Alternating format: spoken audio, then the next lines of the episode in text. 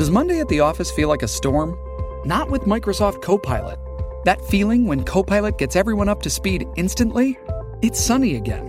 When Copilot simplifies complex data so your teams can act, that sun's shining on a beach. And when Copilot uncovers hidden insights, you're on that beach with your people and you find buried treasure. That's Microsoft Copilot. Learn more at Microsoft.com/slash AI for all. Astonishing Legends would like to thank Blue Apron, Backblaze, Quip, The Great Courses Plus, and our supporters at Patreon for making tonight's show possible. Last week, we introduced you to the story of a haunting in Pontefract, England. A home there, at 30 East Drive, has been the location of what some have referred to as the most violent poltergeist ever recorded. So far, we've talked about the actions that this invisible force took, including throwing household objects at the residents of the property, the Pritchard family. It hurled small items like paintbrushes, and larger ones too, such as a mechanical carpet sweeper, which it spun violently around in the air. It even threw a mattress off of young Diane's bed several times, with her on it. But somehow she did not get hurt. At one point, it levitated furniture and used it to pin Diane down, with so much force that her mother Jean and teenage brother Philip couldn't pry the floating furniture off of her with all of their might. That is, until her mother convinced her to take a deep breath and just relax. Amazingly, in spite of all of this, it, whatever it is, never really hurt her. Up to that point, anyway. Tonight, we'll take you back there as we cover the ongoing events that continued to happen in the Pritchard home. This, our second part on the Black Monk of Pontefract, can be summed up with one word escalation.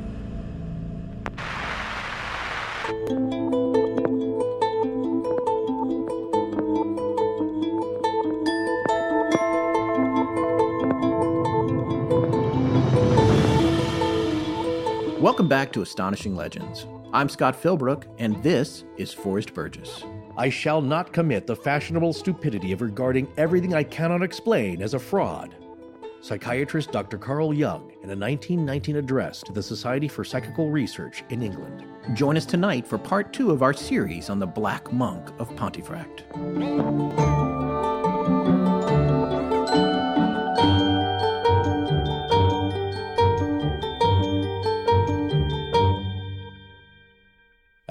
We're back. Uh, Poltergeist? Oh, very good. Yeah, you Yeah. picked up on that really quickly. Nice. People are really digging all your character work. So we. I don't think so. But, yeah, no, uh, I got we got an email. Somebody or a tweet. Somebody said for me to let you do your voices. Really? Well, Yeah. I, del- I try to delete the other ones that say otherwise. So that's probably where not seeing them. A couple of quick things tonight, folks. Last week, our editor, if you couldn't tell, the lovely and talented Sarah Wendell was out of town. So I had to cut the show myself. Hmm. Uh, you know, before we hired her, I did that all the time, but the show was less complex back then. And I had a few hiccups when we posted part one of this series. One of them required me to actually delete the very first posting, like right after I posted it and announced it everywhere. So apologies if you're one of those folks that had downloading problems initially, because I know it freaked out Castbox and a few other apps. But anyway, the slightly more humorous error, and I had to replace it again, was a misplaced sound design cue that not only wasn't where it was supposed to be, it was super loud. This gave quite a few people heart attacks, and for that, I apologize. I went back and fixed it and replaced the audio file again for the posting, but 70,000 people had already downloaded it, and I would just like to say sorry if your eardrums were blown out by that one. Um, just know our sound design will remain as it's been for quite some time now. And while we're not above a jump scare, it won't be so freaking loud. Uh, by the way, you may not have noticed, Forrest, I don't know if you did, but hmm. we went from mono to stereo on all our shows several months ago. We used to just do that in October, but it's a full time thing now. Oh, yeah. yes. No, I, I've heard that. You know, I can't help but feel partially responsible for that uh, sound cue flaw because I was supposed to QC the show, which I did on Bose earbuds, Yeah. which- high quality. But you never As I- heard it. Well, no, but also I was streaming the show through Dropbox, and that gets a little chunky sometimes. Yeah, like yeah, it skipped. it's uh, we actually had. I mean, I love Dropbox, but it's not great for that. No, I, I was telling Scott, it's like I think it's pretty good, and of course, right after that, I heard a repeat line. It's like, oh, you got a dangling piece of audio. Oh yeah, I left a line in there. It was I- where I had started to say something, and then I redid the take while we were recording, and I didn't catch it when I did the edit. So it was me starting to talk. So it was me starting. To, so it was like that. yeah, but I, I, played back a couple of times and it did it until like the last time. It's Yeah. like, oh, it didn't do it this last time. Anyway, it was confusing. We apologize, but I didn't hear it. Uh, I wish I would have jumped. I would have enjoyed it more. Anyway, yes, it's in stereo now, so that should add to the spooky good uh, oral experience. Yeah, the files are a little bit bigger, but nobody seems to care about that much anymore. So. Yeah. So, uh, what's up for the big Halloween uh, announcement here? Oh yeah, a lot of people have been asking about those. The Halloween hoodies that we're making, they're being printed next week. A bunch of people are wanting to know when those are going to be in the store. By the time part three of this series drops, they should be there. Meaning by the weekend of September 21st, 2018, give or take a couple of days to get them in there and get the, you know, a photo taken and get them into the inventory. But they will be there sometime that weekend. Also, as I just said, this series is going to three parts. I think I said last week's show was part one of two in the opening. I lied. it's taken three years to train you not to paint us into a corner. Yes. So, yeah. That's like- the thing. I try to be open ended now. now you Yeah. do, yeah. Yeah. Uh, rather than like, oh, you know, crud. Now we got to actually do what Scott said. So uh, we're keeping it open, but uh, we think we have a, enough good material here for a really good wrap up Yes. and analysis. So, Yeah. yeah, that's in the works for part three. Yeah, part three will be more uh, contemporary investigations, including some very recent stuff that happened, and uh, talking about all the theories and analysis about what's actually happening in this house. Oh, by the way, the word I was looking for last week regarding the vicar saying the house was settling when the Yeah, first candlestick fell off the mantle is subsidence. Oh yeah, yeah, right. Yeah, I mean, so my brother-in-law, Dr. Timothy Moore, actually texted me to tell me that when he heard the show. I was too lazy to look it up last week. well, but- that was like me uh, regarding uh, paranormal versus supernatural. Supernatural, yes. And then I was like, ah, geez, I can't remember what that is. And then it popped into my head like, it's kind of like this. Anyway, I'm glad Rich Haddam had a laugh. Yeah, he, he approved. Uh, Okay. Anyway, uh, subsidence. uh, This is what Dr. Tim, uh, Yeah. my brother in law, said about subsidence. He lived in Great Britain. He and uh, my sister in law both lived in Great Britain for quite some time. So he said, uh, quote, house television shows in the UK are obsessed with finding out the house has subsidence. It is very common for a house to have subsidence, especially given the large number of ancient mines that run under towns. Oh, interesting. You know what? That reminded me. I was kind of thinking this when we went over the story. I didn't want to stop us down to check, and, and I didn't do that now either. But it reminded me of a scene from a Dickens novel. And I think I was watching this because uh, uh, I'd heard the story before, but I was watching the fantastic Claire Foy in Little Dorrit, and she's amazing. It's the first time I ever seen her or anything. Like, wow, I don't know who this is, but she's going places. And as we've seen, uh, she's playing the queen now and more.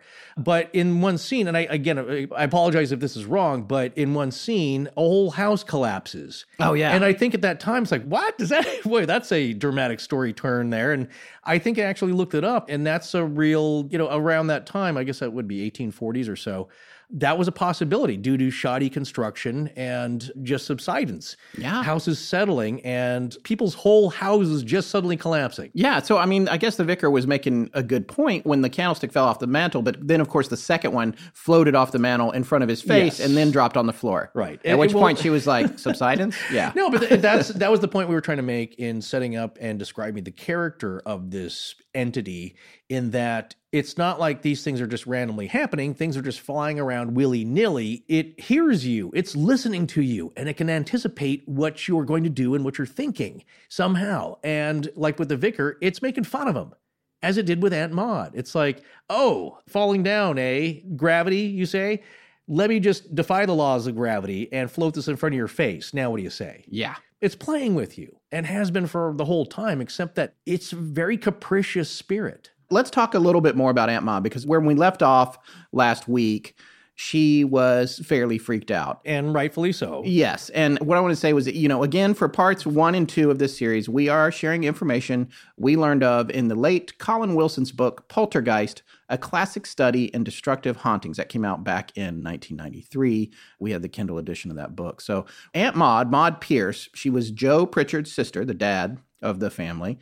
Had come to see Fred, one of two pet names for the disturbance at 30 East Drive, mm-hmm. because she didn't believe it was real, and also she thought it was the kids. So Right. that was, however, before the gloves she wore to the house vanished and then appeared not once, but twice floating around the house and even making fun of her by conducting her as she sang Onward Christian Soldiers in, a an very- effort in to very- like defeat this thing. In a very Bugs Bunny way, I was going to say. Yeah. yeah, for me, there's a lot of Bell Witch type stuff happening here. Yeah. Yeah, so we'll get into that later. But Okay. listen to this small passage from Wilson's book about the fate of those gloves. This is uh, from Kindle location 1952 in his book Poltergeist. None of them had much sleep that night. When Aunt Maud left the next morning, saying that she wouldn't stay there again for 20,000 pounds, her gloves were nowhere to be seen. Jean Pritchard later found them in the bottom of the cupboard. She returned them to Aunt Maud, but Aunt Maud refused to touch them. She carried them into the garden with coal tongs and burned them with paraffin on the rubbish heap. So she took them, she took tongs, carried them out back, and set them on fire. I know that that might be seen as a ridiculous overreaction, but if you believe in some kind of transference or uh, bad, it's funny. It's Bad almost a- mojo? yeah. Well, yeah, it's uh, or juju. Whatever the more modern thinking of this, and those who study spirit energy and all that will say, like maybe if you touch something that's been enchanted in a way or is a haunted object, it could transfer to you a little. And so I, I think with Aunt Maud, she just thinks these things are dirty and of the devil, so she's not going to touch them with her hands. But maybe it's a good idea to grab these things with tongs. Who knows? It- Yeah. You know, I mean, again, that's an overreaction, but it's just I funny. don't, I don't know what I would way. do with a pair of gloves that seem to have ghost hands in them that, that made fun of me, no less. Well, I uh, exactly. I mean, for myself, I'd probably just go on wearing them because they sound expensive, and uh, you know, if you like them, to keep them around rather than just burn them. I'm. Some people do that; they just would rather get rid of it. I would just kind of monitor them and see how I felt about them. so that was just the beginning of what was going to be nine months of pretty insane activity in the house at 30 East Drive. So, just to refresh everyone where we're at now, it was 1966 when the first round of stuff happened that we talked about in part one. Then nothing happened for two years. So now it's 1968, and this stuff is starting to ramp up again and uh, go on for, like I said, nine months. We're about to share with you all of that additional stuff that happened, all of it triggered by Jean, the mother of the house, wanting to fix up her daughter Diane's room. That's when it started Right. with that craziness. So Jean remembers that she has a friend that calls herself psychic. This woman is named uh, Renee Holden, and she comes over to start kind of observing things and try to see what's going on and get a feeling for things. And she starts to see all kinds of stuff. She's there. She's an eyewitness for a lot of things that happen. And one of the things that she particularly noted, which I thought we could talk about a little bit, Forrest, was that when activities were going on, the kids seemed kind of knotted up Right. real tense. And she speculated that it had something to do with energy kind of draining from their solar plexus, Right. which is a chakra point, right? Which is Yeah, that's actually what popped in my head first was that I'm not an expert on this. I've heard, uh, you know, I've read a little bit about chakras. Certainly, people we know and are friends with are much more knowledgeable and uh, have uh, do Reiki and and some other uh, techniques to work with this uh, type of energy. But that's the first thing I thought. It's like I think there's a chakra center there, and so we looked it up, and the solar plexus chakra, I believe, is called the Manipura. A quick brief summary from the website chakras.info characterizes the Manipura as radiate your power in the world, could say the solar plexus chakra, characterized by the expression of will, personal power, and mental abilities. The energy of the third chakra, or Manipura, in Sanskrit, is mobilized when we assert ourselves in the world. Discover its key characteristics and how to make the most of this powerful energy center. So, a couple of those words jumped out at me in that brief description here, which is just meant to familiarize yourself with the solar plexus chakra, uh, mental abilities, and personal power, will.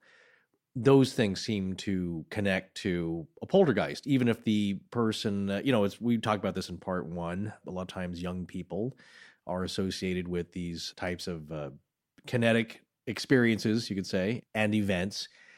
And that was curious that when she said to just calm down, relax, and she did. And who knows? Maybe it seemed what happened there could have been coincidence. Uh, one, you have to believe that kinetic events are happening to begin with. Yeah. Secondly, that uh, this had some kind of effect on it. If you believe Or- any of this at or, all. or it's Yeah. like, well, you know what? I believe the poltergeist stuff. I don't believe that it has any connection to the. yeah, you're picking and choosing. Yeah, the right Logic the, the, the chakra tensing up, and and that's partly connected to this crazy uh, you know, violent experience here. Okay, so if it wasn't a coincidence, then it seemed to have some effect. But that's what I thought about. It's like the tense energy. Well, you know this from martial arts. I studied it as a kid. Yeah. It's ki which is, I believe, lower. That energy center is lower, maybe uh, a little bit below your navel, but probably another. I guess I'm, you know, not a chakra expert, but probably another one. I know you do have one down there. There's like seven, I think. But yeah. that also has to do with focusing your inner power. As I've been told, it's like when a tiger tenses up before it's about to pounce. You capture that, and then uh, you keep, uh, which is the yell, the battle yeah, cry. Kiai. Yeah, before you attack. That's the release of that energy. So a lot of cultures believe this the least likely, probably us, uh, you know, highfalutin Westerners here. But there seems to be something with this young person, their energy, and maybe this thing is, and if you go down that route, this thing is feeding off of that energy, the fear energy, the tensing up it being young people, it, it being able to harvest that uh, energy and use it. Well, it speaks to you know the moment when we again when we talked about in part one about the furniture that was pinning Diane down, yeah. and I don't know what made her mom think this. It may have been just motherly intuition, but it may have also been a connection with what was going on and with this thing. When she just told Diane, she was like, "You've got to relax, like yeah. take a deep breath and just relax." And when she did, yeah they were able to get the furniture off of her. Yeah. So it's yeah. it's very fascinating. So Well, that's always a mother's, you know, instinct and it helps in any situation. Remember always it's kind of a cute scene, but it's in a, a Christmas story and, and Ralphie uh, he gets hit in the face with a snowball and he's crying and he's very upset and she's just like, calm down. Yeah. Calm down. And it's just it's just a soothing thing, but mothers know to do that. Which, well, and uh, also Walter White. I remember in Breaking Oh, Bad, one of my favorite lines. right, yeah. the baby's crying and he picks it up and he's holding it right, like right after he's killed three people or something. and he's like, or affected the and he uh, says, "I am a calming presence." and, he, and he is. Yeah. that was my favorite line I think in the whole series. Yeah, I was like, "That is yeah. great." That's all part of your personal energy. And if you go the Eastern route with martial arts, uh, a friend of mine, John, he's uh, took a few Tai Chi classes, and uh, he's a Caucasian guy who teaches English in Japan and has for many years now. But one time he said he met a Tai Chi master. Like the Japanese people revered this guy. He was probably in his 80s. And he said, uh, before it was introduced, I felt this like really benevolent power coming off of this guy, just radiating peace and harmony, but also personal power. I mean, he took note of this guy. Like, who is this older gentleman? And they go like, "Oh, well, he's a Tai Chi master." Yeah, It's like, it was, whoa, he's got the, the ki. it. You could feel the ki Yeah. coming out of him. That he was just again before John uh, knew who this older guy was. We certainly see uh, senior citizens all the time, but they don't usually bowl us over like that. So maybe there's something to it. But yeah, in this case, I do think that just heightened emotion.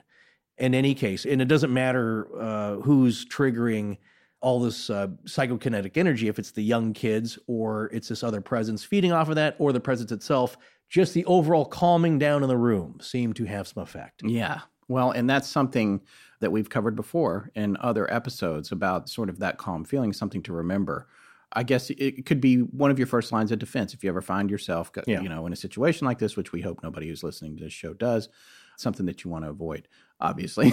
well, oh, But- you mean in a violent uh, criminal situation? yeah, Yeah, you, Yeah, you yeah. try and calm, de-escalate, de-escalate uh, rather than escalate. Yeah, you're negotiating, and Yeah. you, you there's nothing that says you can't negotiate with something from the other side. Yeah, It certainly doesn't make sense to aggravate it, which you see on some of these ghost shows. Um, Well, I'm that's- always like, why are you yelling?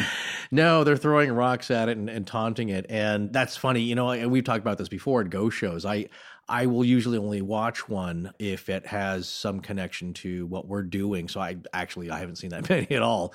Uh, I don't have cable, but I will uh, maybe go check it out or watch it with Scott here. And we've seen pretty decent ones, but I have heard a lot of the sillier ones, I guess, where they're really just being feisty and taunting this thing. Because look, how often do you see? Well, uh, something like what we've seen in the photo that we listed for our website here from the good folks at uh, 30eastdrive.com.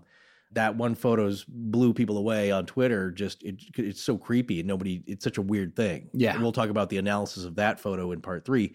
But you don't usually get evidence that good on one of these ghost shows, That's as true. far as I know. Yeah. And certainly nothing on video. So they're taunting things. They're trying to get some movement, like, hey, did you hear that? You know, and it's done for entertainment purposes and it's done for excitement. But what's interesting, I think, as we've gone on our journey in this and meeting more people who do paranormal investigations, we have heard of people who will try and taunt the situation, try and increase this to try and get something. And sometimes it has negative effects on them. Yeah, it's not a good idea. That should definitely be part of the frap. Or Don't well, cause a frap. You know, somebody came up with Yeah, uh, Forrest, cause a ru- flap. Forrest rules about the paranormal. Yes, Although was funny. someone online on Facebook, I can't remember which listener it was, listed a bunch of other potential Mm, acronyms for your mhm, rules, and mhm. the, I got to admit there was one I liked. It was Frost. Forrest rules. Now I can't remember what it was, but yes, it, was, it was good. That was a good Of, one. Uh, yeah, something special. Yes, Yeah. it was pretty good. There was a bunch of them. They're they were all funny. But the funny thing about that one was that my junior high uh, football coach, that's what he, that was his nickname, Frosty. oh, Frosty. Yeah, there you Oh, go. Okay. Little, uh, There we no go. one needed to know that, but that's No. the tie in there. But it was just kind of, it made me think of that, you know. and the return of a tangent. Hey, did you see that Blue Apron has brought back some Whole 30 meals for September? I did, and I think that partnership with Whole 30 a while back was really popular, so I'm glad I returned. And last week I tried the crispy chicken tenders with mashed potatoes, with butter lettuce salad and ranch dressing, and it was a delish dish. Oh, so are you trying out the Whole 30 program then? No, I, I just like the meals. Oh, that figures. I think they're just as tasty as everything else you can get that's designed by the pro chefs at Blue Apron. So if it helps with your goals, so much the better. And it's a recipe you can make in 35 minutes. oh, that's another thing I wanted to mention. Blue Apron now has meals you can make in 20 minutes or less, which really helps me out when I got to pick up the kid from school, take him to karate, then make dinner on top of that, and get back out here in the studio so we can record. Yeah, they have a bunch of fast and easy recipes now you can choose from that really gets you to the dinner table quicker while not sacrificing any flavor. You just look for the cook times listed in green on the Blue Apron website or on their app. I just made the spicy lime chicken and noodles with green beans and furikake, and it was quick and super tasty. Yeah, go see and taste what we're talking about. Check out this week's menu and get your first three meals free at blueapron.com slash astonishing. That's blueapron.com slash astonishing to get your first three meals free. Blue Apron, a better way to cook. Hello, everyone. I'm Mari, and this is Astonishing Legends. Let's get back to the show. All right, so Okay. let's get back to Renee Holden, the psychic, who Yeah. was Jean's friend. She comes over to the house. She was there. She witnessed a whole lot of stuff, but one of the most fascinating, this is one of my favorite details of the events that happened at the house, was she was over there. They were downstairs. Jean was downstairs, and Renee Holden was downstairs, her, her psychic friend. And they had a big tray of food they were getting ready to mm-hmm. eat, which I think they were bringing from the kitchen to what they call the lounge, which I'm going to say for us in America is probably the living room. Living room, parlor, could be, you know, it's the, the entertainment room. where Yeah, you- the we gather people around. the you know. entertainment room. Coming in there, the lights turn out like they always do. I want to tell everyone, by the way, because I don't know if we've mentioned this yet. The power for the lights, the switch, is in a cabinet under the stairs that is Yes. closed. Right, with fuses, the Yeah. old fashioned fuses. Yeah, so you can go in there and you and they actually got to a point where they were taping it on. We'll talk about that in a second. But the power would go out. They would have to go under there and turn them back on manually by opening this cabinet under stairs. So the lights go out, and then there's this huge crashing sound. This, the tray of food just goes up in the air or whatever. So then the lights go out. There's a huge crash. By the way, get ready because there's a crashing sound effect. For those of you driving. yeah, for those of you driving. There's a huge crash. They scramble around. They go over to the cupboard. They open the cupboard up. They turn the lights back on. They turn the power back on at the main switch. And they're cleaning up, which is what poor Jean seems to always have to be doing, is cleaning up after this absurdly rude poltergeist. And Renee goes over behind the television. I mm-hmm. think it was Renee. It might have been Jean. But either way, one of them finds the sandwich that was on the tray and it's down on the floor behind the television. She picks it up and it's got a huge bite taken out. Yeah. a bite. So in that moment that the stuff got flung up and sent across the room, something somehow took a bite out of that sandwich. Well, uh, I think what we can assume here is that it wasn't hungry per se. No. It's another gag. It's another joke. It's Yeah, it's that so uh, mischievous. It's the jokester in the school cafeteria who comes up and puts his thumbprint in your sandwich. But this is my question because there's been a lot of speculation, and again, this is uh more of a theoretical discussion for part three. But if this is just psychokinetic energy or something that's manifesting that's not really an entity, then what took the bite out of the sandwich? from the feedback we've gotten just from our friends here who do these kind of investigations is that it seems those that are more intuitive, shall I say, get a sense that there's multiple things going on here. It's not one person. There's a bunch of different things. So, are they working in concert? Are they battling it out here? All I can tell you from this action is that it's a joke. It's a it's a prank. I want to know where the bite went because I don't think it got chewed up like a ghost. you think they, I feel like they would have mentioned it if they found and it. And processed and excreted. It's probably somewhere out in the garden. Who knows?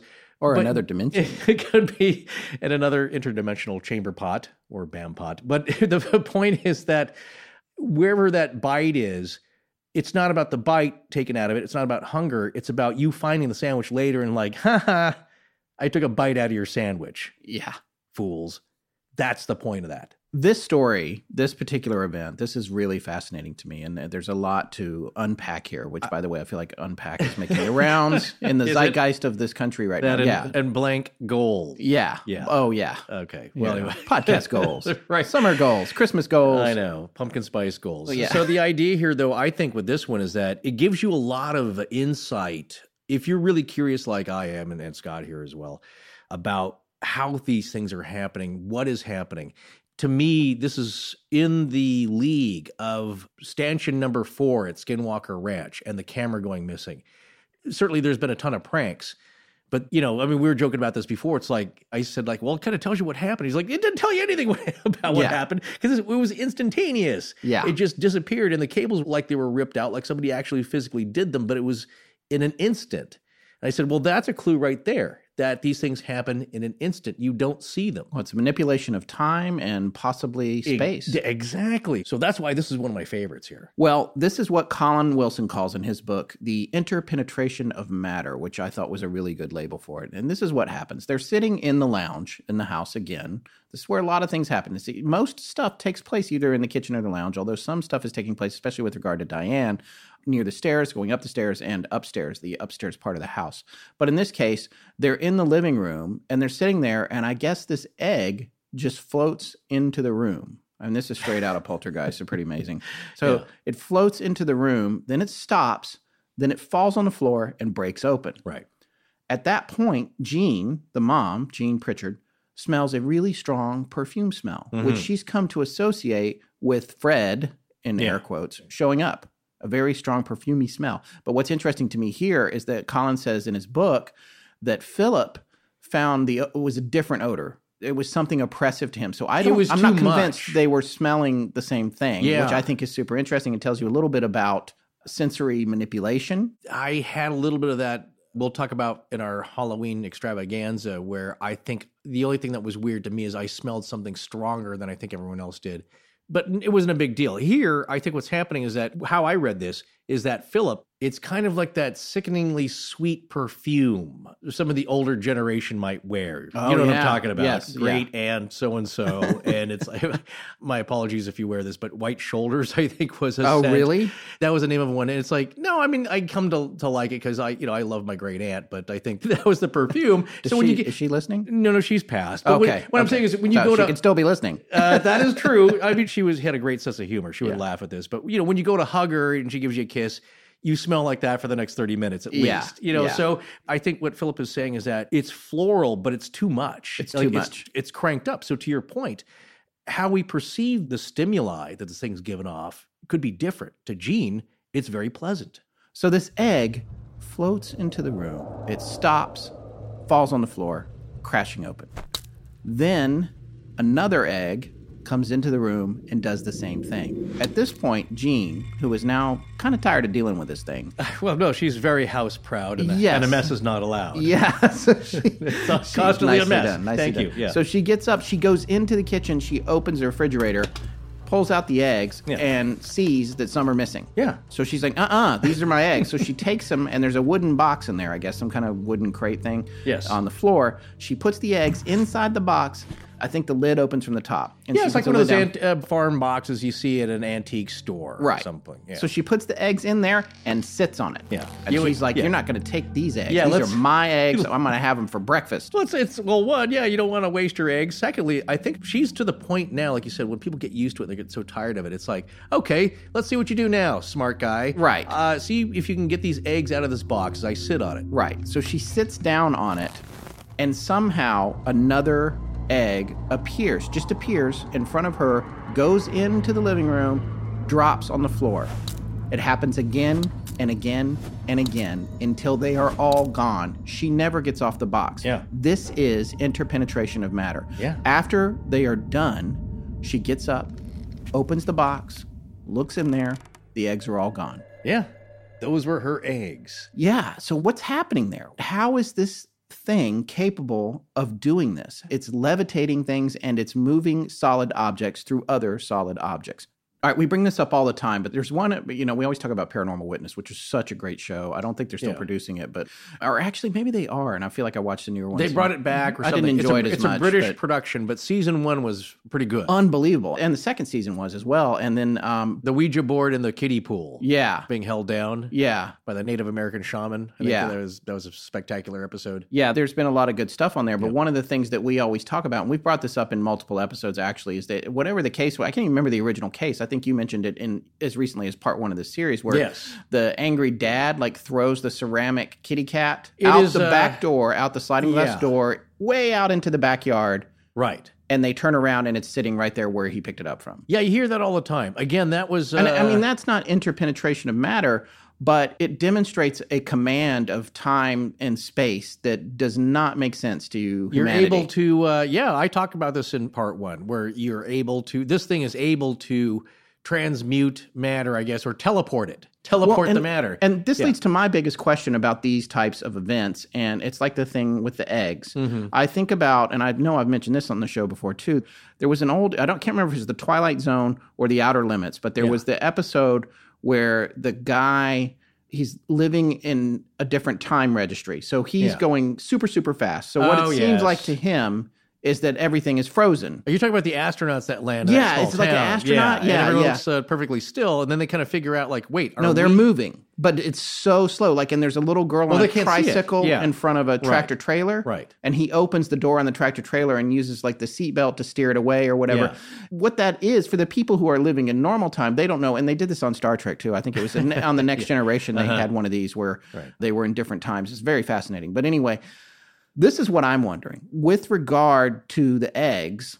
Are the eggs being manipulated or are the people being manipulated? And with regard to the ceramic kitty cat, Yeah. is the kitty cat being manipulated or are the people being manipulated? Is there something there that's moving so fast it can't be seen? Right. Or is something controlling the experiencer's perception by freezing them in time? Yeah. I can't figure out which side of the equation is being messed with. Is it the people? Yeah. Or is it the other side? Are the Right. people just living their normal lives and it seems miraculous because this whatever's on the other side has this unbelievable power to do all this stuff, like you said, the pole at Skinwalker Ranch or the ceramic mm-hmm. kitty cat, or in this case, these eggs, which were not only transmuted, they came out of a wooden box without Yeah. the box being opened, and then they floated and they all got destroyed. So it's and then there's the Yeah. smell of the perfume, which Right. is I, what These are all very going common. on? You know, one of the good things about this story is that you're getting a lot of this stuff happening within one story, within one location. You're getting a lot of classic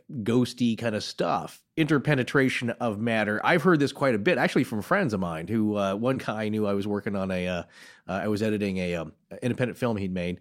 And it wasn't the film we were working on, but I believe he said he shot one in it was an old house they could get to rent, and, and they found out later was haunted. They didn't go there because of that. Just weird stuff was happening. You know, things would go missing and show up in different places. They're trying to work there.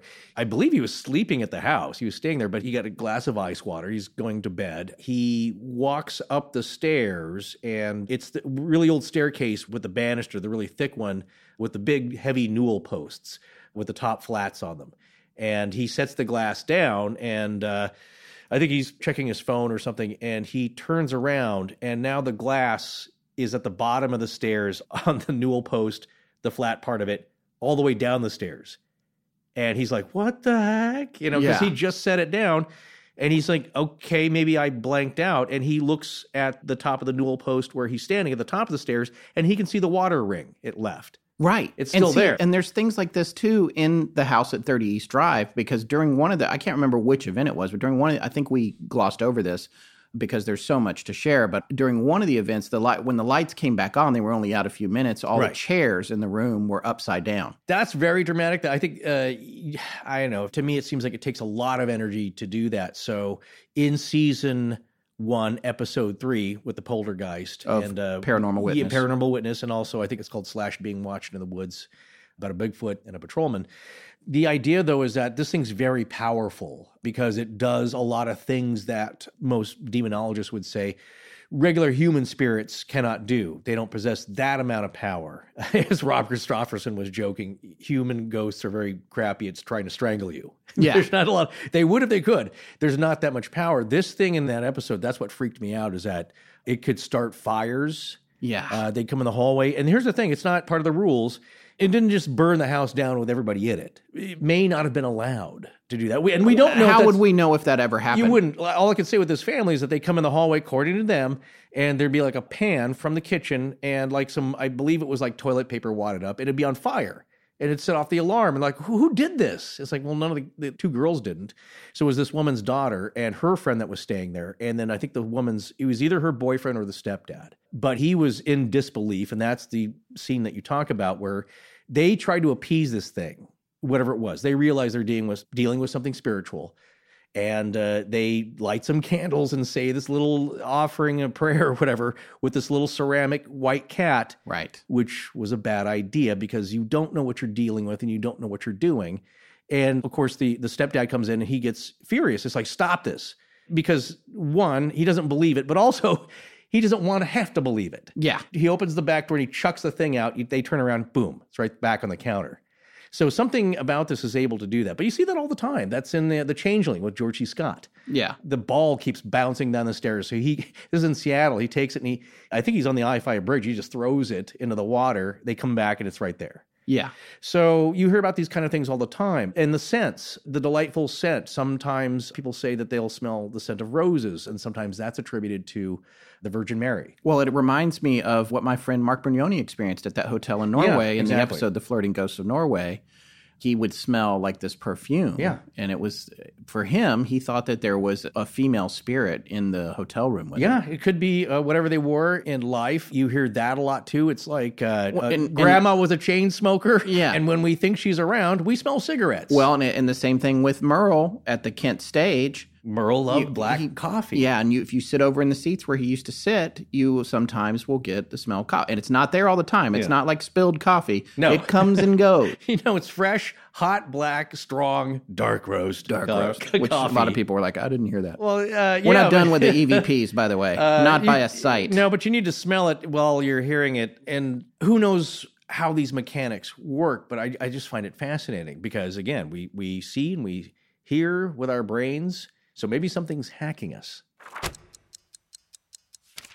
Are you backing your computer up regularly here? Well, probably not as often as I should. It's kind of a hassle because you got to hook it up to a hard drive and then leave it sitting around for a while. Well, honestly, cloud backup services are looking better and better for me personally. Well, you know, I've been looking at cloud backup services for over a year, but they all seemed like really expensive, you know, pricey and too complicated, which is why I was pretty excited about our new sponsor, Backblaze. Oh, so you installed the software? I totally did. They actually let us try it out for free, and I love it so much. I just became a paid member today.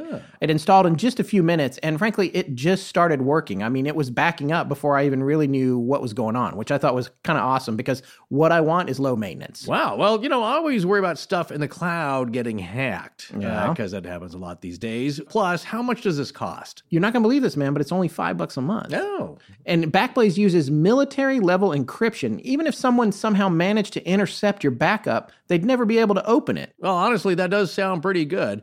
Okay, so how does the recovery process work if you do need it? Well, you can recover your files from anywhere in the world you can get online. It works on both Macs and PCs, and they even have iOS and Android apps that allow you to get to any part of your data whenever you want on your smartphone.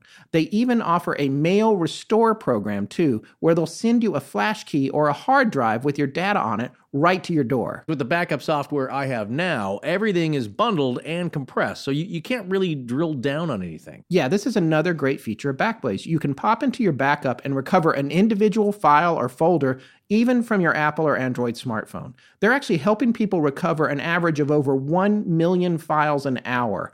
I'm going to be moving my whole family over to it this weekend. All right, folks. Well, Scott here has walked the walk and he wants me to talk the talk here. So check out Backblaze for yourself at backblaze.com slash legends for a fully featured 15 day free trial. But please make sure you use our custom URL so they'll know that you heard about them on our show.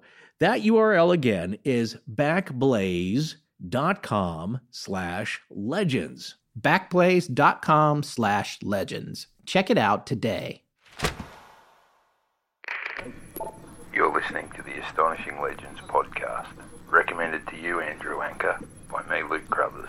Now let's get back to the show. Here's something that's interesting. This is a little aside. This isn't really a story. One night when they got up the next day and a bunch of the door handles in the on the first floor, I believe, had been smeared with jam. Yeah, right. And then they had toilet paper attached to them. Oh, dear. And then at the bottom of the stairs, where everything seems to happen on the stairs, there was like some kind of mixture of marmalade and mustard.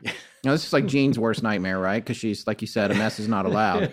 right. Uh, but th- again, that reminds me uh, of that other paranormal witness episode, right? Hmm. Where the people, and I've read about this before, where the food is being used in particularly creative and messy ways. Uh, well, one, demons love toilet paper. Yeah. And, uh, and, and messing up your house with it. But that's also from season one, episode three. oh, it's that same. Yeah. Okay. Okay. I mean, that's why that's- paranormal witness. Yeah, that's why that one episode blows me away. I remember so much about it. I'm just talking off the cuff here. I actually hadn't watched it in, in a couple of years, I think. But Yeah. it made such an impact on me because, you know, the testimony of the mother and the two girls that were living there, that they're terrified. You know, it's that feeling I got from the sludge entity and John's wife. It's like you feel it. They're so scared. And so they're on camera and they're just they're really shaken up and they're relaying these incidents. And also it's one of the most dramatic things I've ever seen. Plus, they took photographs of this. And what you're talking about, why food, as you, or you say here in our outline, why the food vandalism? Yeah. It's just messy. It's the messiest thing. It's not harmful in a way. It's not like the whole house is doused with gasoline and it's waiting for somebody to like drop a match or, you know, flick a cigarette or something. It's kind of benign, it's childish, it's prankish, and it's messy and it's meant to annoy you. It's meant to mess with you. And in this case, though, with uh, Paranormal Witness S1E3, this thing would empty the refrigerator all onto the floor of uh, the kitchen, and they'd find stuff like a whole box of Ritz had been glued to the wall with peanut butter smears in these intricate patterns, sometimes upside down crosses, all these swirly patterns. Upside down crosses. Yeah, gonna that's, what it looked like here. to me. Yeah, just like these swirling paisley patterns, but then they'd end in like a little. It looked like to me like upside down crosses and just these bizarre patterns all over the walls, and uh, it's having fun. It's like a really devilish smart kid or precocious prankish kid doing this stuff, just causing a lot of trouble. And again, it's just you have to clean it up.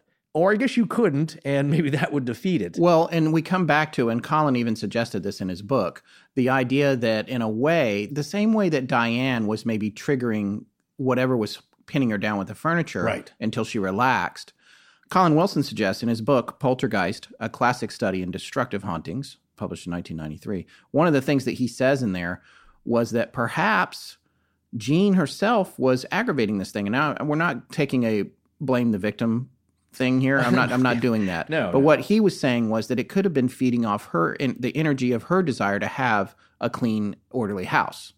Yeah, And just right. It- It's that's the why- frustration and the anger. Yeah, it uh, likes the that. petty anger. It, yeah, that's why it's toying with you. It's like why little kids in the back seat. Why is the one brother poking the other one? It's like quit it, quit it. It's like don't touch. I'm not touching you Yeah. because they get a kick out of that kind of annoyance of annoying another person and being a pest. Yeah, that's pretty fascinating to me. There was a point at which they actually tried.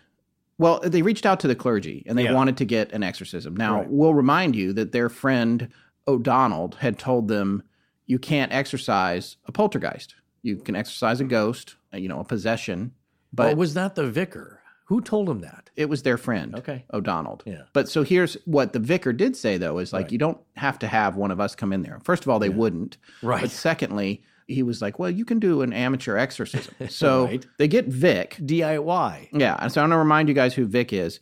when the first incidents were happening and they were going across the street to Marie Kelly's house, Marie is Jean's other daughter and the sister of Jean Pritchard. Marie's husband is Vic.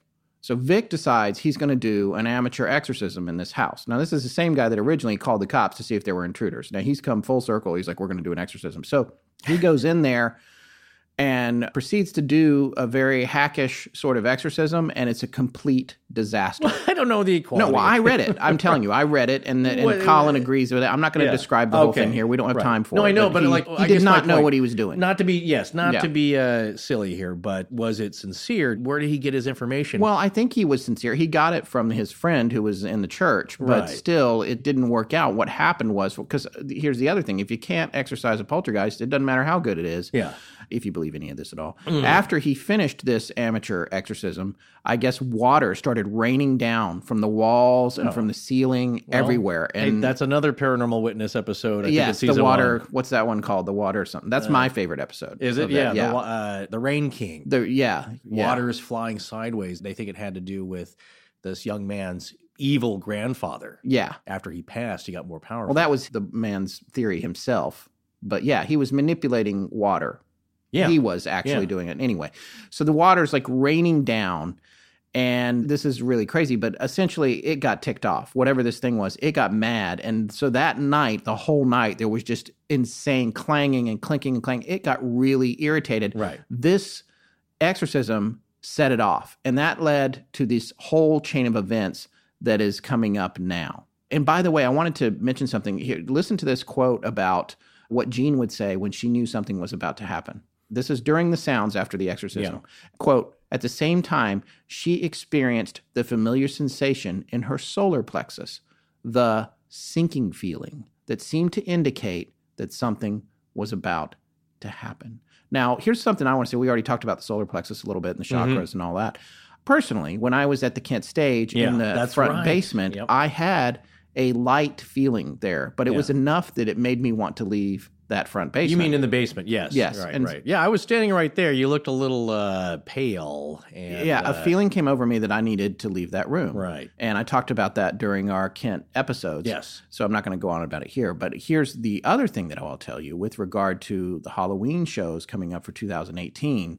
I had a feeling like that, and we're going to be talking about it during Mm-hmm. our Halloween shows, that was 10 times or more worse than the feeling I had at the Kent stage. Mm-hmm. It was a physical feeling right on my solar plexus. Yeah. And not only that, one of our listeners who tends to come help us out when we're on the road in her neck of the country, Mm-hmm. she had the exact same feeling. So we're going to be talking about that at Halloween. You guys got to get ready because that's going to be a crazy show. But Yeah. anyway, Well, let me ask you this though. It's uh, I know the feeling though. That's the weird thing. I read about this stuff and Yeah. I can't relate. I can relate exactly to what she's saying. here. no, that's I my know that feeling. Yes, and that's my point all along. I'm changing. People, uh, no, it's just because I mean, from when we started this show, I would have said that was hooey. Yeah. I say that to but now all I've, uh, I've had the feelings. right the people that uh, if you don't if you don't understand this, it's because you just haven't experienced it yet. Well put. And you can't. We can't describe that well enough. This story can't be spooky enough to freak you out to believe it. It's something you're going to have to experience for yourself. And either, you know, some people are open to it. I mean, they want to believe, and uh, it's like it hasn't happened. But I always wonder about this. Like when you say, like, it, it got mad, why would it get mad? I can't understand that logic because if you were trying to do all this stuff, would it mock you like it did Aunt Maud? Well, why? Yeah, there's something particularly about religion that irritated it. Because wait until you hear the other stuff that's about to happen to Right. these poor people after this exorcism Yeah. that didn't work. So, I, I wonder about this all the time with people who uh, who don't go there, quote unquote. If there wasn't a spiritual component to this, why would they care? so after the attempted exorcism, Fred or Mr. Nobody is ticked Fred- off. Formerly Fred Nobody. Yes, and a bunch of you guys wrote into us and said, "Hey, is it possible your son read this book?" When I told that story about it, it is entirely possible because they read books at school all the time that I Yeah. don't know about. He Right. might have read Mr. Nobody, and that might be where he got it from. And and also, I guess in England and In the UK, yeah, in the UK in a general, common phrase. It's a common phrase for kids who are trying to shift the blame or Or anyone, know, adults. who did it. Yeah, yeah, Who Mr. took a- Nobody. who took a bite out of my sandwich? Was it Mr. Nobody then? Yeah, yeah, that yeah. kind of thing. So I, I get that, and I don't think I should necessarily have ascribed The fear to it I did when I heard about it in this story, but still it did. It was weird. I hadn't thought about Mr. Nobody in a while. So You know, anyway, well, again, it sounds like a Stephen King novel. Yeah. I know it's Mr. Mercedes is out now, but uh, Mr. Nobody just sounds uh, perfect for that. yeah. Yeah. This Mr. Nobody, Fred, has gotten extremely irritated about the exorcism to Forrest's point that he just made. Something about invoking religion. Not only did it not work, but it pissed him off. Well, he's a staunch atheist. So, Yeah, yeah. yeah. Doesn't like to hear talk. Doesn't have to hear a bunch of religious talk. Yeah. So this next series of events, for me, was one of the creepiest things that's ever happened in the house. Uh, Diane, the daughter, who seems to be the focus of a lot of things, but she's not always there. I just want to make this clear when things happen. In fact, the whole first round of events, she was not even home. It was just Philip and his grandmother. But in this case, Diane is downstairs in the house, and there's a brass crucifix in the uh, lounge, I believe it's in. It flies across the room and sticks to her back. Now, and when I say sticks to her back, Colin Wilson describes it as a magnet. Yeah. It's stuck on her back. She's yelling, Get it off me, get it off me. She can't get it. She can't even see what it is. She has to go look in a mirror in the kitchen. She's like looking behind her. She's like, What is it? What is Yeah. it? And she can see this cross stuck to her back. Right. I imagine the action much like that fried egg that stuck to Mr. Spock's back in uh, the original Star Trek. Yes, yeah. They, had to peel it off with acrylic tongs. Yes, I remember Okay, that. right. So she's got this thing stuck on her back. Then she goes running down the hall and they hear this crashing sound, a small crashing sound, and it's a picture of Jesus that has fallen off the wall. Also, there is another cross in the room and it falls down too. So we've got this cross stuck to her back. We've got the picture of Jesus falling off the wall, and they cannot seem to get it off of her. Now, eventually, it relaxes and it comes free, and there's no marks. She's not bruised or anything. So it's not really clear what's happening there. But just the idea of that, this thing on your back, you can't get to it, you can't get it removed. Her mom was trying to pull it off and couldn't. That is the beginning of the escalation. And this is just step one. Then on Easter Sunday, Jean smells the perfume smell again and she knows something is about to happen. She comes down into the house and she notices that someone or something has sprayed inverted crosses on the backs of all the doors in the house. Now, here's the thing about this that's fascinating it's with gold paint. And she knows that there's gold paint in the house because they got it so that Philip could spray paint his bike. He wanted to paint his bike. Right. right. So she knows where the gold paint is. She goes out and finds it, and it's still there, right where it's supposed to be. I can't remember. It's in like the storage area or whatever. She brings it in and she looks at these crosses, and it's like they were professionally done. It's the gold paint for sure, but it's almost as though they were stenciled. Yeah, that was the description. Like they were stenciled or done by a professional sign painter. You Yeah. know, just expert, crisp edges. Right. She's got a, an investigative mind about how this stuff is happening. Maybe someone in my family is doing this or somebody. So she takes one of the cans and she spray paints the door in a different spot. And the paint won't even stick really because the door is glossy. Yeah. It just beads up It and globs, runs. Yes. Which right. there were no runny marks from the crosses. so there's a whole thing there where the execution of this vandalism is so perfect and you know it's an easy thing to hoax i'm going to spray paint this or whatever maybe Yeah. somebody came through and hoaxed it with a stencil or whatever and while they were all sleeping but there were no remnants of the paint as a result of that there was no evidence that it had been done by a human being so in addition to being perfect it also seemed like something that she couldn't reproduce So, what's your evaluation of this thing happening on uh, one of the holiest days, maybe the holiest day, probably the holiest day in uh, Christendom, Easter Sunday? Well, this tells me a lot. And it's another one of the things about my viewpoints and how they're changing since we started the show. And this is something that I always felt mm-hmm. because I suppose, you know, four or five years ago, I was way more agnostic than I am now. Yes, you were. And I would say that my agnosticism was rooted in, I, I always had a belief in a, a spiritual realm. yeah, I was kind of from the school of Lucas with the Force. I was like, I, I- I- I- that's where I was Yeah, at. yeah. It's gotten more specific for me as we've covered so many topics. right. I've come to a point where I have learned to believe in good hmm and probably more in religion because I absolutely believe in evil based Hmm. on what we have learned doing this show. Right. So for me, it's a yin and yang situation. I can't believe in the evil and not believe in the good. Mhm. So when I see a situation like this, and maybe this whole story's a hoax, maybe it's all made up, but there's a lot of witnesses, and Colin talked to a lot of people when he did his coverage on True. this. Mhm. And there's never been a mention of it being a hoax aside from, you know, Aunt Maud thought it was the kids. But he interviewed Aunt Maud about the floating gloves. Mhm. She was the skeptic. She would have told him if that was not what she had seen. Right. So I guess for me, this evokes that question. Whatever this thing is, it became irritated by the attempted exorcism and it took its revenge out primarily on Diane Right. in a specifically blasphemous way. That's a good point. It's targeting Right. their belief in religion Yeah. and it's mocking it. In a less jokey way. Yeah, and I'm saying mocking, yes, and, in a, and in not a, in a, dis, way. yeah, in a more disrespectful way. To me, the crucifix flying and sticking to her back is kind of like, oh, you like this so much? Here, I, I've stuck it to your back. Kind of, Yeah. a, it's somebody. It's like smashing an ice cream cone in someone's face, kind of like, you know what I'm saying? They're literally rubbing you with this thing that uh, you hold so dear. Yeah, it's a mocking, but it's like, that's not the tone of Fred from the past. You know, Fred from the past might do something silly, you know, melt the chocolate bunny all over the floor. Well, this evokes a question that we'll go into more depth on in part three when we start to analyze this haunting or this poltergeist.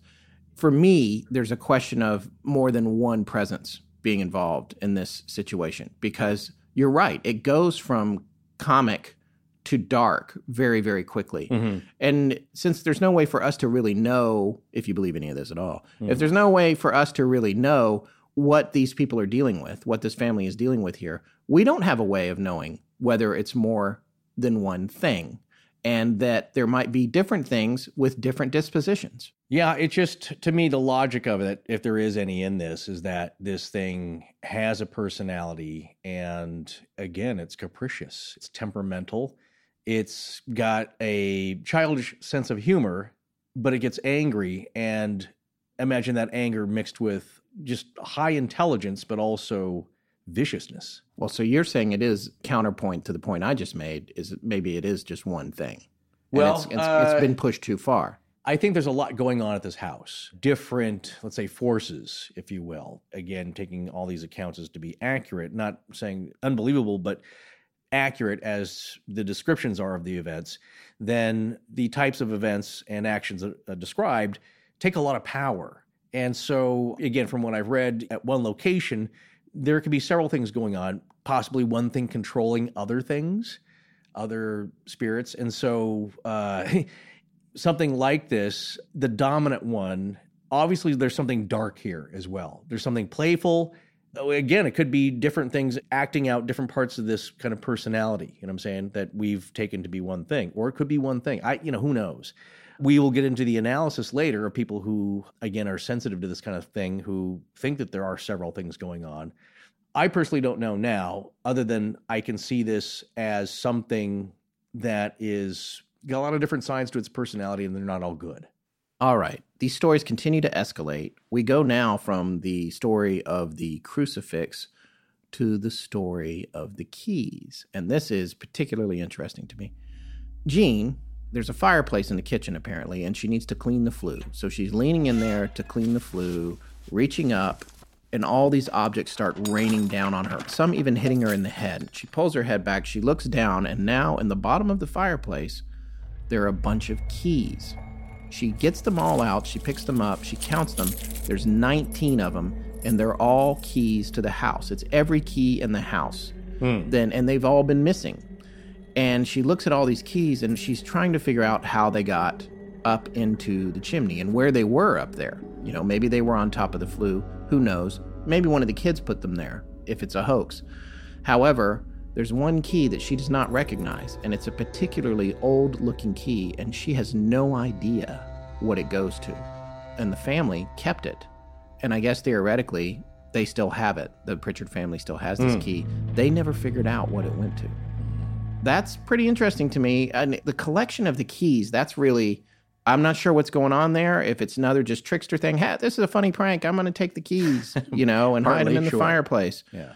Or is there a message in this? Well, this thing especially hold- with the extra Yeah. weird key. that predated all the others. Two thoughts. One, I think you're right. It's literally a message. I hold all the keys and I can do with them as I please. Didn't mean to Oh, nice accidentally little- make poetry there. Oh. Uh, the uh, the idea though is that it's a prank. That's the second part of this is that it's a message. It's also another prank. It's something weird, but it's also maybe a clue as item number three here to my thinking on this. I so desperately want to know what that key opens. Where did it come from? The other thing that you hear about uh, is the materialization of matter spontaneously. I haven't done a lot of research on this, but from what I've read about exorcisms, some clergy and some witnesses report that the person affected, afflicted, will spit nails. So if that's true, and that's reported correctly, where are those nails coming from? It's not Home Depot. These are like vintage, the old fashioned kind of nails. And what's the message there? I think it's to mock the crucifixion of Christ. But where'd they get the metal? Where'd the metal come from? Who designed them? I believe I've seen a few photos of these. I don't know if that's real. I can't confirm that. But they're not the three penny nail you see at the hardware store. That's my point. It's not new stuff. And not to say that that gives it validity because these are old fashioned nails. I'm just saying if they materialized, where did that come from? That's interesting. So with these keys, to be clear, these are all keys that the family had on their key rings. They are just now all scooped up by Fred and dropped down the chimney. Yeah, and I mean, I, it's not clear whether they were floating in the chimney I don't know. Yeah. or they were know. because Colin Wilson doesn't go into this whether or Right. not she actually manipulated the flue. I would think that the flue was generally open because she's probably using that fireplace. You're probably yeah. I would good say deal. So. Um, right. Uh, if you're so, but I mean, but maybe she reached up and opened the flue, and that's when the keys Oh, fell okay, out. I see what you're saying. Yes, we Uh, don't really know that, and he's non-specific about it, so I can't say for sure. But a long ways to go again for a joke, and kind of sneaky to go around the house and collect everyone's keys without them noticing. Well, in addition to that- the chimney. in addition to that, from a hoaxing standpoint, Yeah. if they were just resting on the top of the flue, I don't know how you'd get them on the top of the flue because the Right. flue would have to be closed to hold the keys. Yes, right. So I don't know how you would do that. Now, right. And now, if this was a movie, I mean, there was a movie made based on. This. Yes, we're going to talk about that in part three. We're going to talk about that later. If this were a scene in a movie, of course, that key would open a secret door, Yes. which would, uh, you know, that would be the, have some, the um, answer. Bones that Yes, are- need somebody- to be properly interred. Absolutely, somebody needs to be found. That's the message. So you're, or there's something there that needs to be discovered. That's what that extra key was. But man, I just want to look at it because I don't know where it's from. Again, it could be stolen from somewhere else. Was it? yeah, there's no picture of it in the book Yeah. either. I was disappointed that there weren't pictures. in the book. Yeah, I don't know. I mean, some people would, might say like, "Well, there you go," because it doesn't exist. Yeah. there's no key. Well, I mean, I feel like it was described in the other book I read, which again we'll talk about in part three, as like a skeleton key, like a Old fashioned. Yeah, Yeah, yeah. that's the description I'd, I'd read. Yeah. Yeah. Anyway, it's fascinating. We can't really point to an answer as to why it happened. You know, I've had a chance to use my Quip electric toothbrush for a while now, and I noticed I hadn't used my old manual toothbrush since then. There's no going back now. Manual toothbrush. it just seems so old fashioned to say. Well, what did you do with your old one? I use it to clean small machine parts and my grout. Okay, that yeah, that sounds like Forrest. well, the Quip is so portable and it goes wherever your teeth go. So, you know, like if I had a social function to go to right after work, I'd brush my teeth in the bathroom using one of those crummy travel brushes. But the Quip is so sleek and comes with its own travel cover, which also functions as a holder that sticks to any smooth surface. It's perfect for a brush up on the go. yeah, let's get some James Bond action there. Yeah, I know. That's kind of cool. Uh, so you're one of those guys. Hey. I know. It's actually good oral and social health practice. And you're right. The Quip is a good traveler and it's streamlined because it runs off just one AAA battery, delivering gentle cleaning vibrations for the dentist recommended amount of time of two minutes. And even has a built in timer that reminds you when to switch sides. Even if the battery dies while you're in the field, mm-hmm. it just turns into a well designed toothbrush. well, that- that does remind me of that Mitch Hedberg joke. I like escalators because they can never break. They can only become stairs.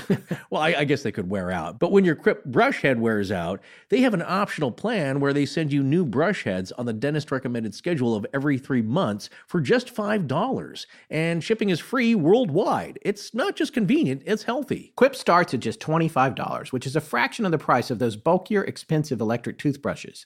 It was named one of Time Magazine's best inventions, and Quip is the first subscription electric toothbrush accepted by the American Dental Association. Hundreds of thousands of happy brushers are using Quip every day. So here's a great deal on how you can start brushing better and easier. Quip starts at just $25, and if you go to getquip.com slash legends right now, you'll get your first refill pack free with a Quip electric toothbrush. That's your first refill pack free at getquip.com slash legends. Yeah, it's spelled G-E-T-Q-U-I-P dot com slash legends. You know, one thing I've been pondering while watching our latest lecture at the Great Courses Plus, Ancient Mesopotamia, Life in the Cradle of Civilization, is something Dr. Podany mentioned. If you count the lives of just 55 people who lived to be about 100, placing them end to end, it stretches back to the time of the first cities in Mesopotamia. And the first great city was Uruk, which is why it's called the Uruk period, from about 3800 to 3100 BCE, right when urban civilization was just getting started and writing was invented. So, what have you learned about Uruk so far? Well, scholars think that by about 3500 BCE, it was the biggest city in the world. The inhabitants had built a huge brick wall around it that enclosed around 642 acres. So, it's like the size of a big university campus. That doesn't sound like much these days, but for its time, it was huge. Go on. It's estimated that as many as 25,000 people lived in the city, and although their lives weren't all that much different from ours now, most of their jobs would be. The whole economy of Uruk was based on farming. Yeah, that is kind of the opposite nowadays. But their invention of the plow was groundbreaking. Seriously, plows and better canals increased everything, and also the invention of the wheel. Like we've said before, a lot of people assume cavemen invented the wheel, but there's a theory that the Uruk pottery wheel may have been invented before the actual conveyance wheel, allowing them to mass produce pottery. Yeah, I know the wheel seems like an obvious first invention, but think about it. Whole civilizations around the world have developed and thrived without ever having the wheel. Well, we do love to talk about wheels around here, especially vehicular, and we also love our Great Courses Plus subscription, and we know you will too. And this is a great course to get started with. So here's a great deal to check out this or any one of thousands of lectures on a huge array of topics with this special limited time offer for Astonishing Legends listeners. A full month of unlimited access for free to watch anything over there. But you must sign up through our special URL, which is thegreatcoursesplus.com slash legends. That's right. Sign up today and get your free month of unlimited access by going to thegreatcoursesplus.com slash legends. Hi, I'm Craig from Scotland, and you're listening to Astonishing Legends with Scott Philbrook and Forrest Burgess. Now back to the show. Okay, this was a groundbreaking moment in the story of the Black Monk of Pontefract. This is when we're going to get a little bit of a sense of identity for the first time. As we mentioned in part one of the show, and, and I can't remember if we may have mentioned it tonight as well, the house at 30 East Drive, the council house, shares a common wall with a neighbor, just one wall with a next door neighbor.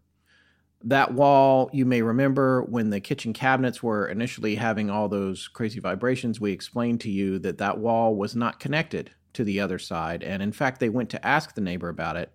And she said, I thought you were doing something crazy over there.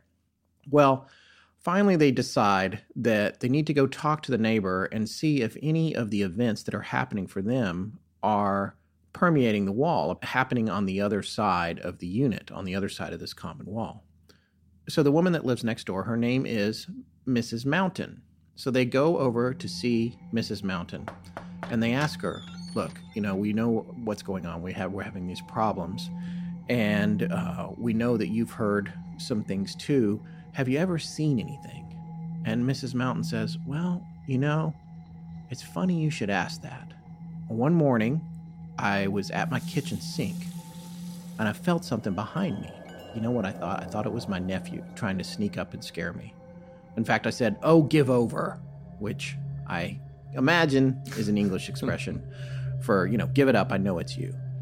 But she said when she turned around, she was face to face with a very tall being wearing a black monk's habit with a large hood over its head, and it was standing in such a way that she couldn't see its face. She couldn't see really if it even had a face. She said she stood staring at it for a few minutes, and weirdly, she said she felt no fear. She was not afraid. She just had an overwhelming sense of curiosity. And then it disappeared. So that right there, I think, reinforces this idea that it's a monk. And this is the first time, really, that we're seeing this thing, this being that looks like a monk. And that's when it becomes the Black Monk of Pontefract, is with this sighting. Now, what's interesting to me about it, because in the story before, they didn't really address that. They called it Fred, they called it Mr. Nobody, but now this woman is describing not just a monk, but a very large being, presumably a man, I guess. Yeah. If it's human at all, that looks like a monk. Now, Mrs. Mountain said she wasn't frightened of it for whatever That's reason. interesting. Well, yeah, you know, people react differently. Some people uh, don't react to jump scares. Some people don't. It doesn't bother them. Some people are okay with the idea of a supernatural world. I don't know how Mrs. Mountain felt about it, but again, that's something that's a spontaneous gut feeling, I think. You react in fear because something wants you to, even if you don't. Even if you're, I think, you're a seasoned ghost hunter, you still, the hair on the back of your neck stands up. You get that feeling in the pit of your stomach because you can't help it. You're still human. I For- had that feeling in a way that, well, we'll talk yeah, about we'll right talk now- about it at Halloween. well, I know. I saw. Yeah. I actually saw it once. I didn't see it this other time, but I saw it right afterwards, and uh, I will attest that it got my attention. So with Mrs. Mountain, what's interesting here, to be clear, I'm going to ask you here. This is the first time that an association of a monk in a robe, in a monk's robe, with a hood, with a cowl, has been made in this case. That's correct, right? That is That's correct. That's what and, I thought. Yeah. And we talked very briefly about this in the cold open of part one. We mentioned the idea of this evil monk, in you know air quotes, yeah. who had been convicted of assaulting and molesting a young girl, and or, or multiples. yeah, probably multiples, and ultimately was hanged Right. on a gallows that supposedly stood just outside the front door of 30 East Drive.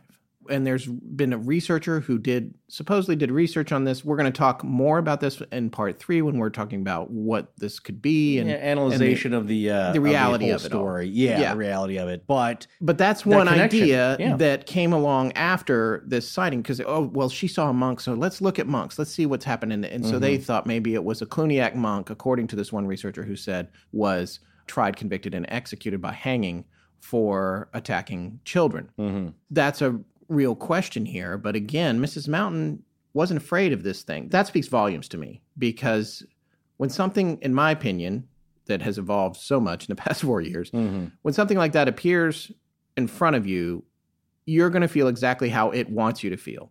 And this thing, whatever it was, clearly didn't want her to be afraid because she wasn't. it's very neutral in that sense. Yeah. And uh, again, there's a lot of clues leading to nothing here. What's interesting is that is that the same thing? We you just don't know. I think if you're looking for an answer from that side of the veil, like it or not, it's somebody who's going to have psychic abilities, who does this kind of thing and gets impressions, or a medium, somebody who is an empath. You know, and if you don't believe in any of that, none of the, none of their answers are going to matter or make any sense to you anyway. But if you do, then I think that's the only arena, the only source where we're going to get some kind of insight into this. And we may have a little bit in this case. But in this instance, I believe that it's an image, but you can't tell what it is of. Is this thing projecting this? Because it just likes the look of a monk's robe. It's a very classic and iconic image. We talked about this in Shadow People people always say like well that's an internet sensation it's like no back in the day these things were called shadow monks or black monks or this and that and it doesn't ha- necessarily have to do with the habit there was a discussion on uh, on facebook about possibly being, you know, different orders, having different colors. We talked about that at Greyfriars too. Franciscan monks. That's why they were called the Grey Friars. Their habit or cowl, I guess, was gray in color. That may not have anything to do with it. It's a shadow. As you look at one of the photos from the website that we've shared on our website as well, there is an image on the stairs, which is not in any shape of any person, but it's somewhat human like, and it's just a, a blacker than black cloud, mist with no definition on the stairs. Like somebody had basically, in the, if it was an old fashioned chemical photograph, had dodged that area so that uh, it's just black with fuzzy edges to it. And so, you know, I think in this case, we don't know what this is because it didn't really say anything to Mrs. Mountain, didn't have any statement. No, and also this could be one of those things that's more like an echo of some kind, like our friend Marty saw in the Queen Mary. Yeah, that's true. That's not interactive because it's not aware it's there because there's nothing attached to it other than it's a reflection of something that has come and gone. That is a great point, and maybe why there wasn't any emotional physical sensation because it was a visual echo of some kind. Marty, I know our friend on the Queen Mary. Well, he had one. It wasn't like the pit of your stomach fear. I think it was just like, what is this standing behind what me in am the I mirror? seeing? Yeah. Because again, being a close friend, I've asked him about this a lot, and it's like he said I could feel my neck muscles starting to tense up and cramp because I was like, I gotta look at this as much and as long as possible as I can because as soon as I turn my head, it's going to go away. So it was intense I guess shock. There's a little bit of fear there, of course, because there's a dude in your room that should only contain you and your wife, and he's getting ready, and that shouldn't be happening. That should not be happening. There's a lot going on there, but it wasn't like abject terror, like some people report with shadow people during the night, waking them up. This case, it's like it's just an image. So it's curious. As we go to investigate whether the Cluniac monks, how much activity they had on the grounds, you know, what the uh, influences of that order on this location, you wonder if it's just an image, an echo of just a, a regular monk, nice guy, just wandering around. It just happens to be reflecting back at this point in time. Or is it something that, you know, one of these entities in this house is trying to project as subterfuge, as a reference of like, well, if you want to go off and get crazy about this, maybe this is what I look like. Maybe I don't.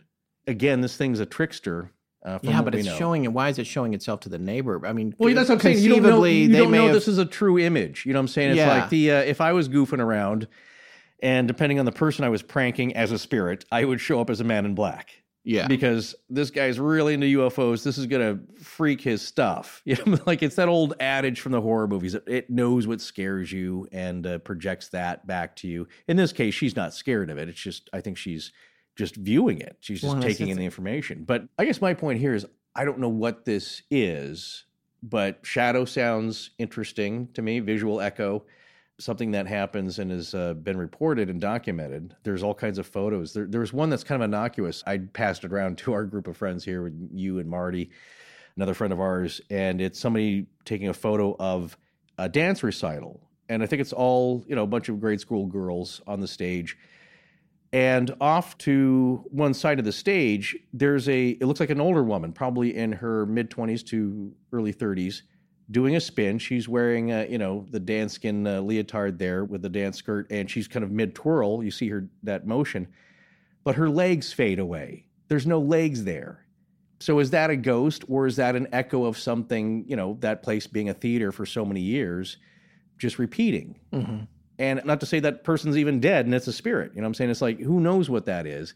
The photo looks to be authentic. It's such a weird thing to prank if it was a little girl's dance recital. It's just, that's a strange photo to prank in and of itself. But here's, yeah, I, this instance here, like you said, Scott, is really fascinating because it's the first time you get a definitive image of something we can identify. And it also gives this story a name. Well, all of these events are now leading up to the final assault. And we talked a lot about how this thing didn't seem to want to really actually physically hurt Diane. But we also talked about how things got ramped up and we're going to ramp up in tonight's episode. And this last story is the one that's going to make it clear that not only can it hurt people, but it does. So we're going to be talking about what happened here. It's going to be the last story of the night before we end the show. And Forrest, I don't know, since we're not going to come back after this without giving it away, is there anything you want to say about this event Mm. uh, before we break into reading it here? I think once you get done hearing this story, you'll notice that it does fit some of the legendary aspects of this story about monks and, uh, you know, the medieval monk story, the condemned man, the vengeful spirit, and all that. It fits that. But is it that thing? Is it something else? Is it just an evil demon looking to hide under a story to conceal its identity? Well, with that, I'm going to actually read this one straight from Colin's book. So, once again, last citation here. This is Colin Wilson's book, Poltergeist, a classic study in destructive hauntings. And this particular passage is from the Kindle locations of 2030 to 2035. The phenomena reached a kind of climax one evening when Diane had gone to the kitchen to make coffee. The lights went out, and while Jean Pritchard was groping for the torch, she heard Diane scream. It was dusk, and there was, in fact, enough light to be able to see their way around the house. They found that Diane was being dragged up the stairs, and it was light enough to see that her cardigan was stretched out in front of her as if Fred was tugging at it. His other hand was apparently on her throat. Philip and Jean Pritchard rushed up the stairs and began trying to pull Diane down again. She was yelling with terror. This was the first time it had laid hands on her. Philip and Jean Pritchard went tumbling backwards down the stairs with Diane. Philip has the impression that it was his thought of trying to touch the presence that caused it to let go. He made the interesting comment It always seemed to be ahead of you. Diane had to be given a large brandy. In the light, they saw that her throat was covered with red finger marks.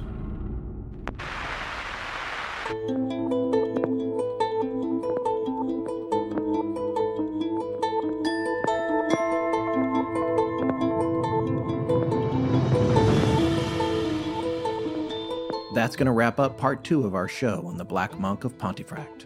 We'll be back next week with our third and final part, which will look at recent investigations and have our analysis of this case. Please remember to support our sponsors. They keep the show free and the lights on in Blanket Fortiana. Special thanks to John Bolin. Hi, I'm Luke Crothers. Hi, I'm Maddie, Hi, I'm Craig from Scotland. And I give permission to perpetuity. However they see fit. I promise, galaxy wide, my last name is Kano, C A N O. no B. Our show is edited by Sarah Wendell, and our theme, which is available as a ringtone, is by Judson Crane. Sound design is by Ryan McCullough. Special thanks to the ARC and its lead researcher, Tess Feifel. But most importantly, we want to thank you, our listeners. Visit our store at astonishinglegends.com or interact with us and other listeners on Facebook, Twitter, and Instagram. You can also find us at patreon.com slash astonishinglegends if you'd like to support the show in that way. Copyright Astonishing Legends Productions. Good night.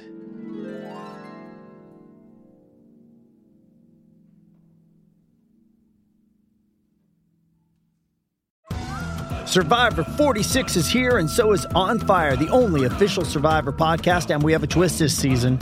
The winner of Survivor 45, Dee Valladares, will be joining us every week. We're going behind the scenes of the biggest moments, the how and the why things happen, and the strategy and analysis you can only get from someone like me, a Survivor winner. Listen to On Fire, the official Survivor podcast, wherever you get your podcast.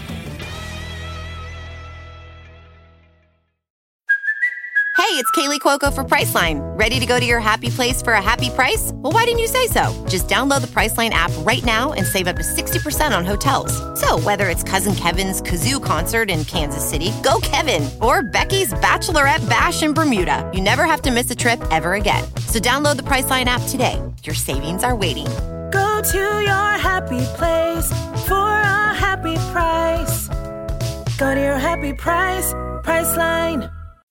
As humans, we're naturally driven by the search for better. But when it comes to hiring, the best way to search for a candidate isn't to search at all. Don't search, match with Indeed. When I was looking to hire someone, it was so slow and overwhelming. I wish I had used Indeed. If you need to hire, you need Indeed. Indeed is your matching and hiring platform with over 350 million global monthly visitors, according to Indeed data, and a matching engine that helps you find quality candidates fast. Ditch the busy work. Use Indeed for scheduling, screening, and messaging so you can connect with candidates faster. And Indeed doesn't just help you hire faster. 93% of employers agree Indeed delivers the highest quality matches compared to other job sites, according to a recent Indeed survey. And listeners of this show will get a $75 sponsored job credit to get your jobs more visibility at Indeed.com slash podcast. That's Indeed.com slash podcast. Terms and conditions apply. As humans, we're naturally driven by the search for better. But when it comes to hiring, the best way to search for a candidate isn't to search at all. Don't search, match with Indeed. When I was looking to hire someone, it was so slow and overwhelming.